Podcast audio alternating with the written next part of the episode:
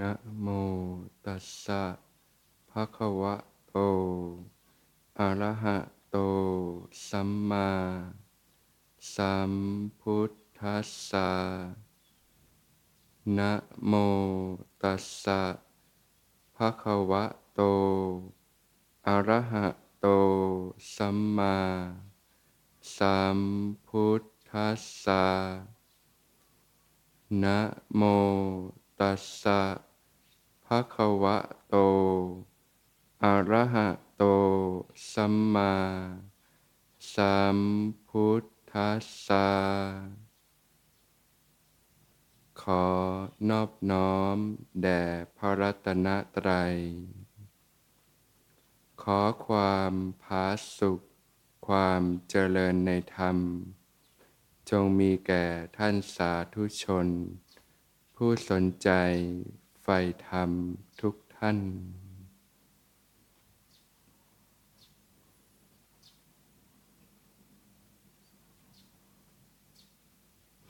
องค์สมเด็จพระสัมมาสัมพุทธเจ้า ก็ทรงแสดงหนทางอันประเสริฐหนทาง ดำเนินชีวิตอันประเสริฐนะที่จะเป็นไปเพื่อประโยชน์เกื้อกูล เพื่อความสุขตลอดกาลนานได้หนทางอันประเสริฐนี้เนี่ยก็คือมัชชิมาปฏิปทานะหนทางดำเนินชีวิต ในทางสายกลางนะก็เป็นวิถีชีวิตที่จะทำให้ผู้ดำเนินในวิถีชีวิตนี้เนี่ยนะหลุดพ้นจากความเจ็บปวด จากความทุกข์ทรมานทั้งปวงนะมีชีวิตที่ร่มเย็นเป็นสุขนะพบกับความ สงบสุขที่แท้จริง คือพานิพานได้นะก็ทรงสอนให้ละหนทางสุดต่งนะการประกอบตน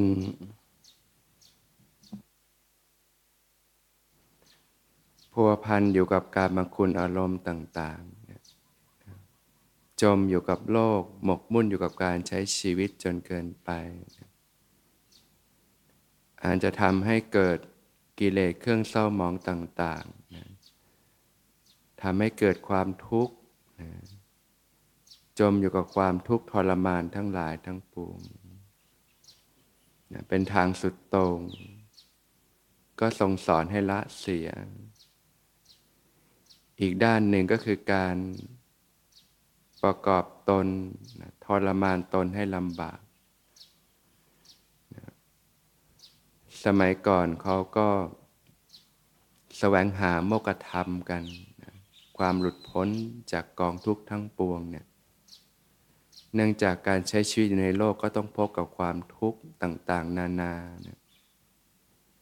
เขาก็มีความเชื่อในเรื่องของการทรมานตน ด้วยวิธีการต่างๆ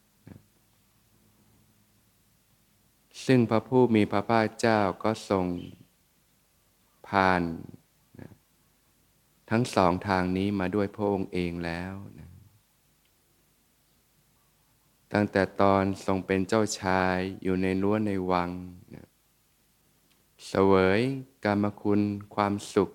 แบบชาวโลกนะที่เพียบพร้อมทุกสิ่งทุกอย่าง ถึง 29 ปีด้วยกันนะก็อยู่กับการใช้ชีวิตแบบสิ่งต่างๆ ในโลกที่เพียบพร้อม ความสุขความบำเรอต่างๆ ก็ทรงเห็นด้วยปัญญาพระองค์เองว่าสิ่งเหล่านี้มัน มันเป็นความสุขเพียงเล็กน้อยนะแต่มันแฝงไปด้วยโทษภัยมาก ก็ทรงแสวงหาโมกธรรมนะ ก็ทรงได้ใช้วิธีในการทรมานตนให้ลำบากเนี่ยความลำบากต่างๆ อดอาหารบ้างนะทรมานกายด้วยวิธีการต่างๆบ้างเนี่ยอยู่ถึงหกปีเต็มด้วยกัน ก็ทรงพิจารณาด้วยพระปัญญาของพระองค์เองก็พราะว่ามันไม่ใช่ทางนะก็ทรงละเสีย จนทรงตัดสรู้นะสัจธรรมนะความจริงของธรรมชาติ จึงทรงพบหนทางอันประเสริฐนะในการดำเนินชีวิตที่ประเสริฐนี้นะที่เรียกว่าทางสายกลางนะก็คืออริยมรรคมีองค์แปดนั่นเองนะก็ทรง สอนให้เริ่มต้นที่ สัมมาทิฏฐินะความรู้ความเห็นนะความเข้าใจที่ถูกต้องนะสัมมาทิฏฐินี่เป็นปัญญานะการที่เราท่านทั้งหลายเนี่ยจะเกิดสัมมาทิฏฐิเกิดปัญญาระดับนี้ขึ้นมาเนี่ย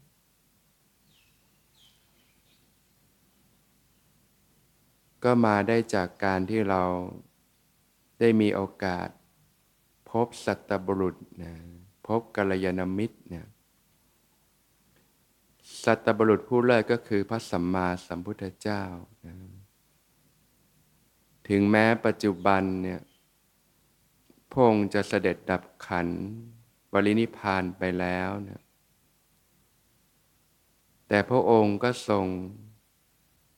ประทานมรดกธรรมอันล้ำค่า ไว้ให้แก่ชาวโลก ดังที่พระองค์ได้ตัดไว้ว่านะดูก่อนพิสูจน์ทั้งหลายนะธรรมและวินัยนะที่ตถาคตแสดงว่าดีแล้วบัญญัติแล้วเนี่ยแหละ จะเป็นศาสดาของพวกเธอทั้งหลาย มรดกธรรมที่พระองค์ทิ้งไว้เนะนะหลักธรรมคำสอนต่าง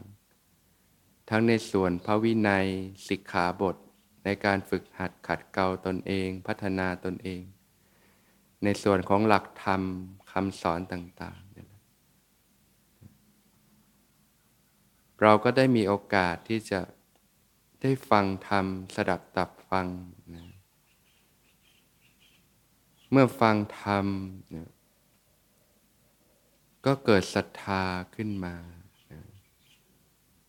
ความเรื่มใส เกิดศรัทธาในพระรัตนตรัยนะ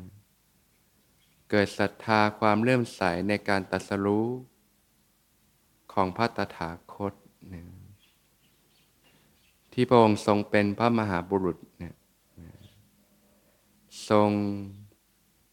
สร้างบารมีมาอย่างยาวนาน เสียสละทุกสิ่งทุกอย่าง นับพบชาติไม่ท้วน สละทรัพย์ภายนอก สละอวัยวะต่างๆ เลือดเนื้อชีวิต ดวงตาทุกสิ่งทุกอย่างบุตรและภรรยา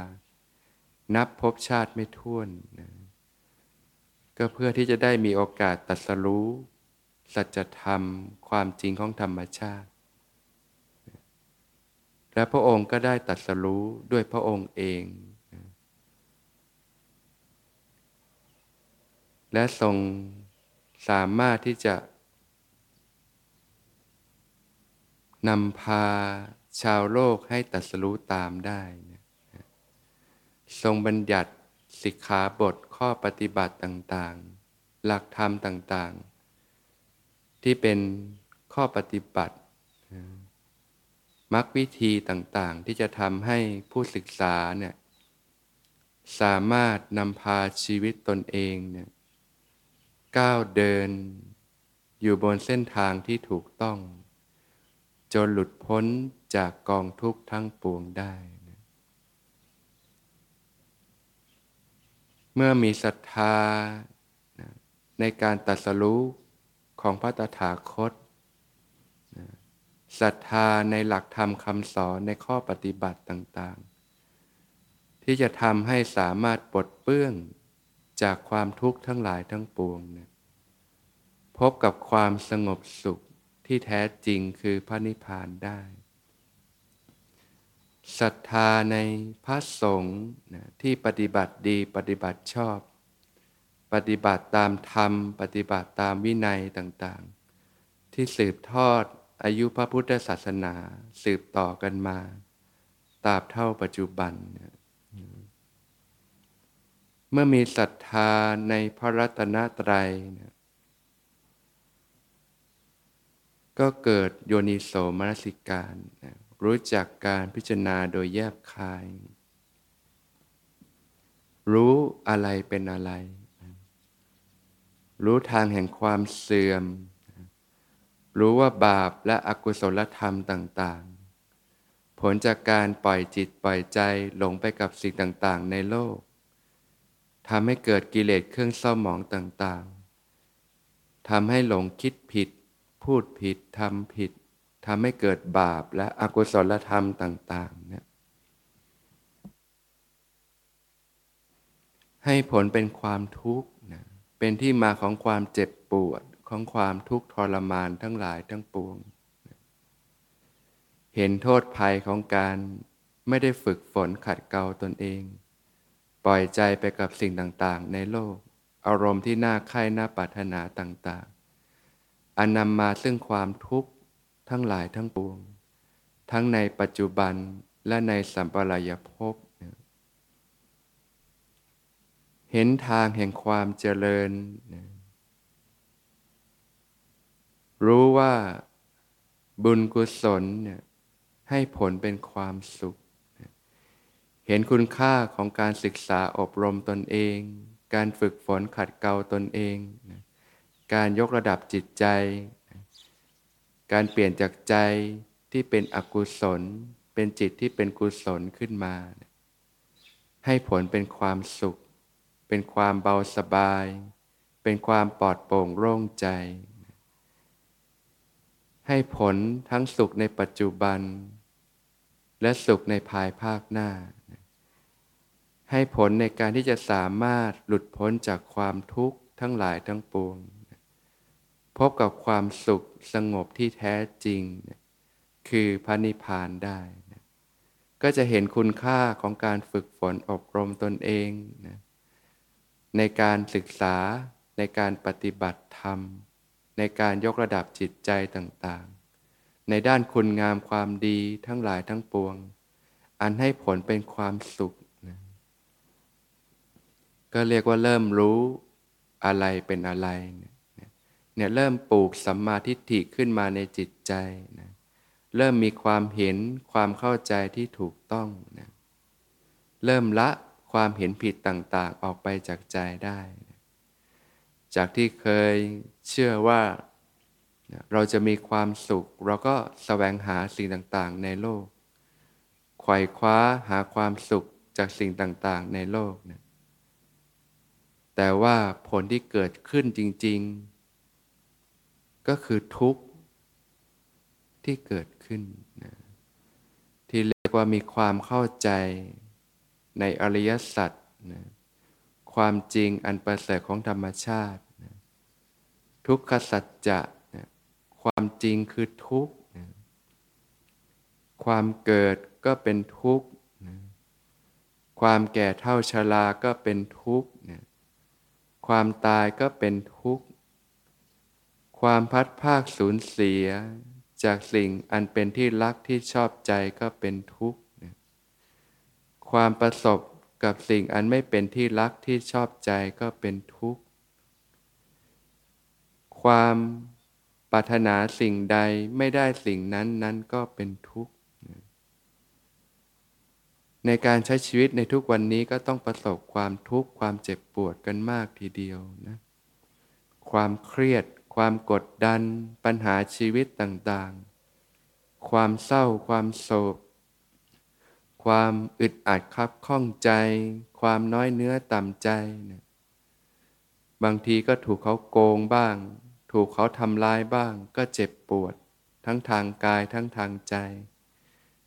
พบกับความผิดหวังไม่สมความปรารถนาต่างๆนี่ยรวมความว่าเนี่ยอุปทานขัน ขันอันเป็นที่ตั้งแห่งความยึดมั่นก็คือทุกข์ โดยเนื้อแท้แล้วความทุกข์จริง ๆ ที่เกิดขึ้นก็คือ ขันอันเป็นที่ตั้งแห่งความยึดมั่นนั่นเองนะมันเป็นผลจากการที่ต้นตอแห่งความทุกข์นะก็คือกิเลสเครื่องเศร้าหมองต่าง ๆ เนี่ยแหละนะใจที่มีกิเลสเครื่องเศร้าหมองเนี่ยแหละนะมันทำให้เกิดอุปทานขันขันอันเป็นที่ตั้งแห่งความยึดมั่นนะ จริง ๆ แล้วสรรพสิ่งทั้งหลายก็เป็นไปตามเหตุตามปัจจัยนั่นแหละนะเป็นทุกข์โดยสภาวะคือความเสื่อมสลายไป แต่เพราะว่าใจเรามันยังมีกิเลสนั่นแหละ มันจึงเกิดอุปทานขันขึ้นมา เกิดขันอันเป็นที่ตั้งแห่งความยึดมั่นขึ้นมานะจากความทุกข์ขสัจจะนะความเสื่อมโดยสภาวะก็กลายเป็นอุปทานขัน นะเป็นที่มาแห่งความทุกข์ทั้งหลายทั้งปวงนะถ้าไม่ยึดซะแล้วมันก็ไม่ทุกข์นะมันก็เป็นไปโดยสภาวะธรรมโดยธรรมชาตินะแต่ที่มันเกิดทุกขสัจจะนะก็เพราะว่ามันเกิดตัวอุปทานขันเนี่ยก็เพราะว่าใจเรายังมีกิเลสนั่นเองนะเหตุแห่งความทุกข์ทั้งหลายทั้งปวง ผลพวงจากการใช้ชีวิตเนี่ยมันทำให้เกิดกิเลสเครื่องเศร้าหมองนะ เกิดตัณหาขึ้นมา เกิดความทยานอยาก เกิดการมาตัณหา ความทยานอยากในการมาคุณอารมณ์ต่าง ๆ เกิดภาวะตัณหา อยากมีอยากเป็น เราเข้าใจว่าเราจะมีความสุข เราก็ต้องมีสิ่งต่าง ๆ มีเงินทอง มีบ้าน มีรถ มีคู่ครอง มีลูกหลาน มีทรัพย์สมบัติต่าง ๆ เกิดความอยากมีอยากเป็นขึ้นมา เกิดความดิ้นรนกวนกวายไขว่คว้า หาสิ่งต่างๆขึ้นมา บางคนไม่ได้ศึกษาอบรมก็ได้โดยการเบียดเบียน ด้วยโดยการช่อโกงบ้าง อันเป็นที่มาของความทุกข์ทั้งหลายทั้งปวงที่ต้องประสบนะเกิดวิภาวะตัณหา ไม่อยากมีไม่อยากเป็น อะไรที่เราไม่ชอบเราก็ปฏิเสธ พยายามผลักออกนะเจอคนที่ไม่ชอบก็เกลียดนะขี้หน้าไม่ชอบ โมโหนะไม่อยากพบเจอต่างๆนะบางทีก็ไปทำร้ายทำลายประหัตประหารผู้อื่นบ้างนะต้นตอแห่งความทุกข์ทั้งหลายทั้งปวงเนี่ยก็คือกิเลสเครื่องเศร้าหมองต่างๆ ในจิตใจนั่นแหละ อันทำให้เกิดความเจ็บปวดนะความทุกข์ทรมานทั้งหลายทั้งปวง ถ้าเราจะแก้ปัญหาความทุกข์จากการใช้ชีวิต เราก็ต้องแก้ที่ต้นเหตุ ก็คือชำระสะสางกิเลสเครื่องเศร้าหมองต่างๆ ในจิตใจนั่นเองนะ ถ้าไม่มีกิเลสเครื่องเศร้าหมองต่างๆ แล้วความทุกข์ก็ไม่มีนะเรียกว่าดับทุกข์นั่นเองปราศจากความทุกข์เป็นอิสระจากความทุกข์ทั้งหลายทั้งปวงนะที่เรียกว่านิโรธะนะนะความดับทุกข์ ความสงบสุขที่แท้จริง อิสระภาพที่แท้จริงคือพระนิพพาน การที่เราจะดำเนินไปสู่หนทางอันประเสริฐการดับทุกข์เนี่ยก็คือการดำเนินในหนทางอันประเสริฐนั่นเองนะก็คืออริยมรรคมีองค์แปดที่จะได้เรียนรู้ศึกษากันนะเป็นวิถีดำเนินชีวิตอันประเสริฐเนี่ย ที่จะนำพาพวกเราทุกคนเป็นอิสระจากความเจ็บปวด จากความทุกข์ทรมานทั้งหลายทั้งปวงได้นั่นเองนะข้อแรกก็คือสัมมาทิฏฐิเนี่ยนะการ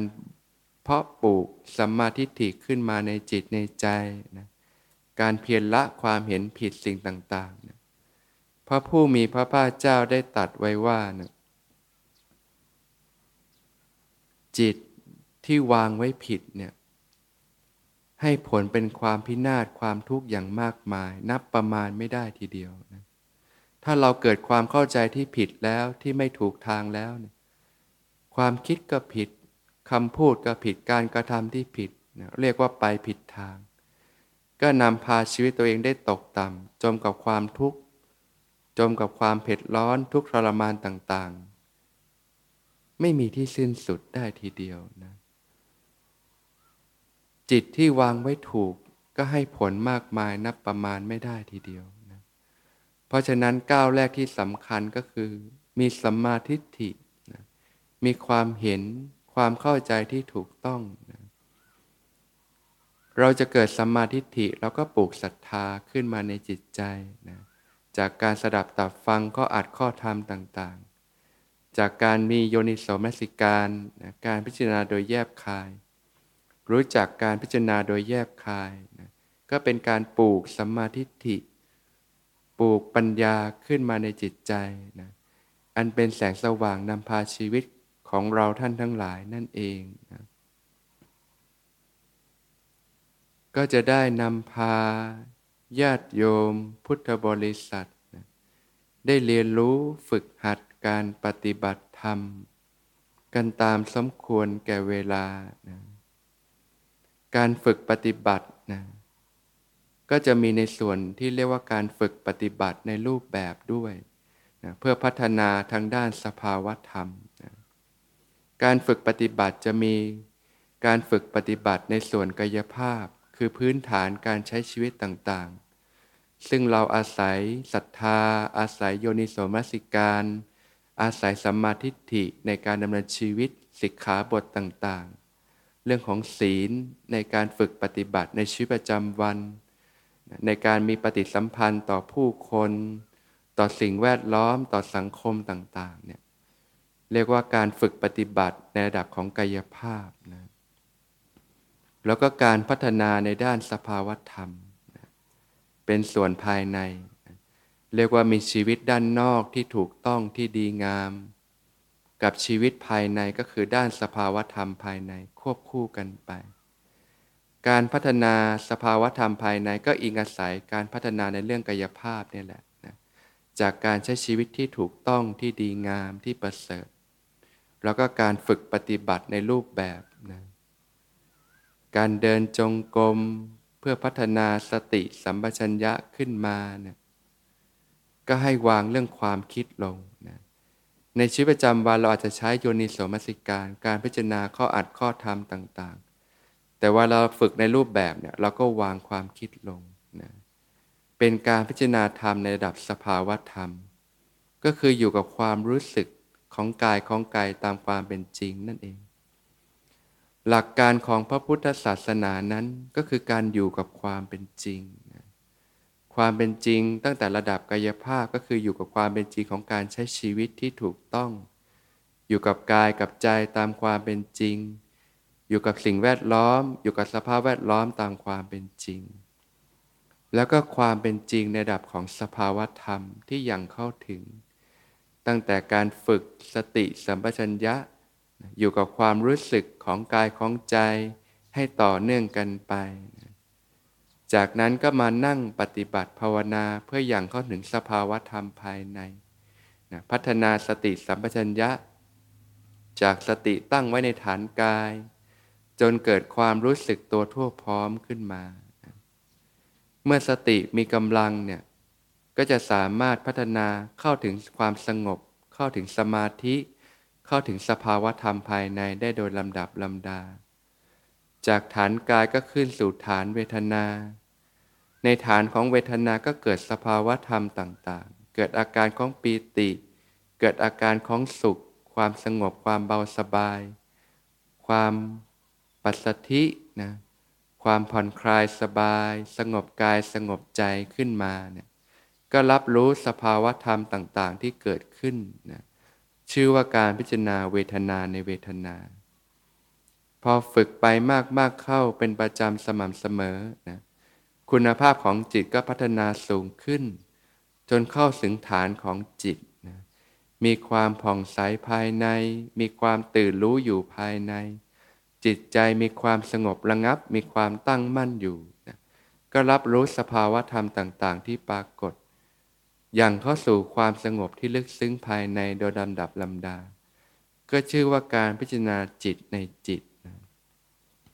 การพิจารณาสภาวธรรมระดับสภาวธรรมนั้นให้วางความคิดลงนะนั่นเป็นส่วนของการพิจารณาระดับกายภาพ ส่วนการพิจารณาระดับสภาวธรรมนั้นปราศจากความคิด เหลือแต่ความรู้สึกสภาวธรรมที่ปรากฏตามความเป็นจริง ที่เรียกว่าปรมัตธรรมนั่นเองนะเมื่อฝึกฝนเป็นประจำสม่ำเสมอ จนสติมีกำลัง สมาธิมีกำลังเนี่ยธรรมทั้งหลายก็จะปรากฏตามความเป็นจริง สามารถพลิกเป็นวิปัสสนาญาณเกิดการรู้เห็นตามความเป็นจริงนะก็รับรู้ความเสื่อมสลายไปของสรรพสิ่งนะเรียกว่าเกิดญาณไตรลักษณ์นะสภาวะธรรมต่างๆเนี่ยก็เป็นไปตามกฎของธรรมชาตินะมีการเกิดปรากฏ มีการเสื่อมปรากฏ เมื่อตั้งอยู่ก็แปลเปลี่ยนไปอย่างอื่นนะเรียกว่าไม่เที่ยง เป็นทุกข์แล้วก็เป็นอนัตตา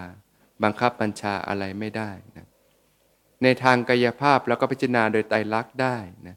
อะไรอะไรมันก็ไม่เที่ยงเป็นสิ่งชั่วคราวเป็นสมมุติมายาของโลกนะมันมีแล้วเดี๋ยวมันก็ไม่มี มันมีแล้วมันก็เสื่อมสลายไปนะการใช้ความคิดพิจารณาแบบเนี้ยก็เรียกว่ามีโยนิโสมนสิการ เราสามารถทำระหว่างวันได้ ส่วนเวลาเรานั่งภาวนาเราก็วางความคิดเหล่านี้ลง แล้วอย่างเข้าสู่ไตรลักษณ์ของจริงที่เป็นสภาวธรรมนะเมื่อยังสามารถวิปัสสนาญาณเนี่ยสามารถเห็นสภาวธรรมตามความเป็นจริง เกิดญาณไตรลักษณ์ได้ รับรู้ความเสื่อมสลายไป ของรูปนามของขันห้าของสรรพสิ่ง สภาวธรรมตามความเป็นจริง เมื่อเราฝึกไปมากๆเข้าเนี่ยเกิดความเบื่อหน่าย เกิดความจางคลายจากสิ่งที่ยึดที่หลงอยู่เนี่ย ก็คืนสู่ความเป็นกลางของธรรมชาตินะสัมผัสความเป็นธรรมชาติโดยลำดับลำดานะก็เรียกว่าพัฒนาทางด้านปัญญาที่เรียกว่าภาวนามยปัญญาขึ้นมา ในการฝึกปฏิบัติแล้วก็เพาะบ่มขัดเกลาในระดับกายภาพ แล้วก็ระดับสภาวธรรมแบบนี้ควบคู่กันไปนะมีความสมดุลภายนอกในเรื่องกายภาพ การใช้ชีวิตที่ถูกต้องที่ดีงาม แล้วก็สมดุลภายในการพัฒนาสภาวธรรม ที่อาศัยการฝึกปฏิบัติในรูปแบบ การเดินจงกรม การนั่งสมาธิภาวนา ควบคู่กันไปในแต่ละวันนะก็จะสามารถยกระดับจิตใจ เปลี่ยนจากใจที่จมไปกับสิ่งต่างๆ ในโลก เต็มไปด้วยความเจ็บปวด เต็มไปด้วยความทุกข์ทรมานทั้งหลายทั้งปวงนะสามารถหลุดพ้นจากความเจ็บปวด ความทุกข์ทั้งหลายทั้งปวง พลิกมาเป็นใจที่รู้ตื่นเบิกบาน เป็นใจที่มีความสุข เป็นใจที่มีความผ่องใส เป็นใจที่มีอิสระ เป็นจิตใจที่กว้างขวาง